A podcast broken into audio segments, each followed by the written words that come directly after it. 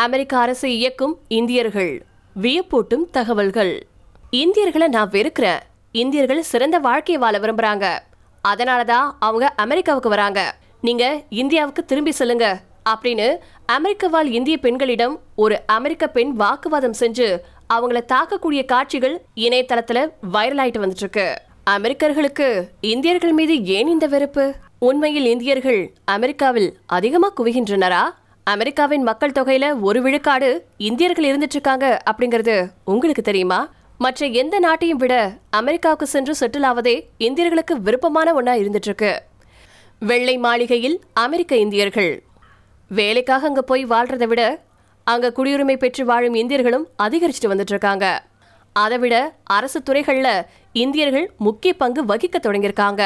தற்போது இருக்கும் அதிபர் பைடன் நிர்வாகத்துல நூத்தி முப்பது இந்தியர்கள் முக்கிய பணிகள்ல இருந்துட்டு இருக்காங்க தற்போது அதிபர் நிர்வாகத்தின் அனைத்து துறைகள்லயும் இந்திய அமெரிக்கர்கள் இடம்பெற்றிருக்காங்க வெள்ளை மாளிகையில முக்கிய கூட்டங்கள்ல இந்திய அமெரிக்கர்கள் பங்கு பெறாங்க. ரீகன் முதல் பைடன் வரை. முன்னாள் அமெரிக்க அதிபரான ரெனால்டு ரீகன் முதன் முதலா இந்திய அமெரிக்கர்களை அரசு நிர்வாக பொறுப்புகள்லாம் அமர்த்தினாரு. பராக் ஒபாமா அறுபதுக்கும் மேற்பட்ட இந்திய அமெரிக்கர்களை தனது அரசு நிர்வாகத்தில் நியமிச்சிருந்தாரு. டொனால்டு ட்ரம்ப் எண்பதுக்கும் மேற்பட்ட இந்திய அமெரிக்கர்களுக்கு முக்கிய பொறுப்பு கொடுத்திருந்தாரு. இவங்க எல்லாரையுமே விஞ்சும்படியா ஜோ பைடன் நூத்தி முப்பது அமெரிக்க இந்தியர்களை நியமிச்சிருக்காரு.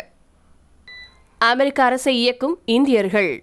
இந்திய வம்சாவளியான கமலா ஹாரிஸ் அமெரிக்காவின் துணை அதிபரா பதவியேற்று வரலாறு படிச்சிருக்கிறது. நமக்கு தெரிஞ்ச விஷயம்தான். அவங்கள தவிர பல இந்தியர்கள் முக்கிய பணிகளில் ஈடுபட்டு வந்துட்டு இருக்காங்க. அதிபர் ஜோ பைடன் பேசுறதை எழுதக்கூடிய நபரா அரசியல் ஆலோசகர் வினய் ரெட்டி பதவி வகிக்கிறாரு.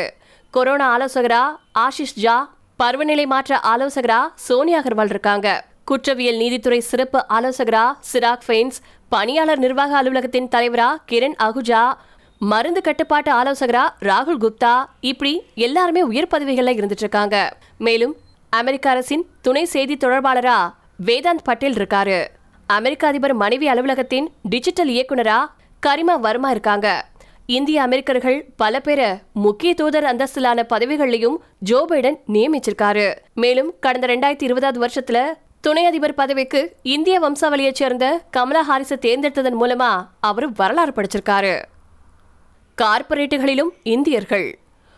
கூகுள் நிறுவனத்தை சுந்தர் பிச்சை வழி நடத்துறாரு மைக்ரோசாஃப்ட் நிறுவனத்தை சத்ய நாதெல்லா வழி நடத்துறாரு அடோப் நிறுவனத்தின் சாந்தனு நாராயணன் ஜெனரல் அட்டாமிக்ஸ் நிறுவனத்தின் விவேக் லால் டெலைட் நிறுவனத்தின் புனித் ரஞ்சன் ஃபேக்டெக்ஸ் நிறுவனத்தின் ராஜு சுப்பிரமணியம் உட்பட இந்திய அமெரிக்கர்கள் பல பேரு அமெரிக்க நிறுவனங்களை வழி நடத்திட்டு வந்திருக்கிறது குறிப்பிடத்தக்கது. ரெண்டாயிரத்தி இருபதாவது வருஷ அதிபர் தேர்தல் பிரச்சாரத்துல இந்திய அமெரிக்கர்களுக்கு முக்கியத்துவம் அளிப்பேன் அப்படின்னு உறுதி கொடுத்திருந்தாரு அதிபரான ஜோ பைடன். அமெரிக்கா அரபு எமிரேட்ஸ் வளர்ச்சியில இந்தியர்களுடைய பங்கு கணிசமானது. இவர்களது வளர்ச்சிக்கு உதவும் இந்தியர்களுக்கு அரசியல் அதிகாரமும் மிக அத்தியாவசியமானது. இப்போ இந்தியர்களை வெறுக்கிறதா சொல்லிக்கக்கூடிய பொண்ணை காவல்துறையினர் கைது செஞ்சு விசாரிச்சுட்டு வந்துட்டு இருக்காங்க ஆனா இனவெறிக்காரர்களின் இது போன்ற செயல்கள் தொடர்ந்தால் கவலைக்கிடமான நிலைமையே உருவாகும்.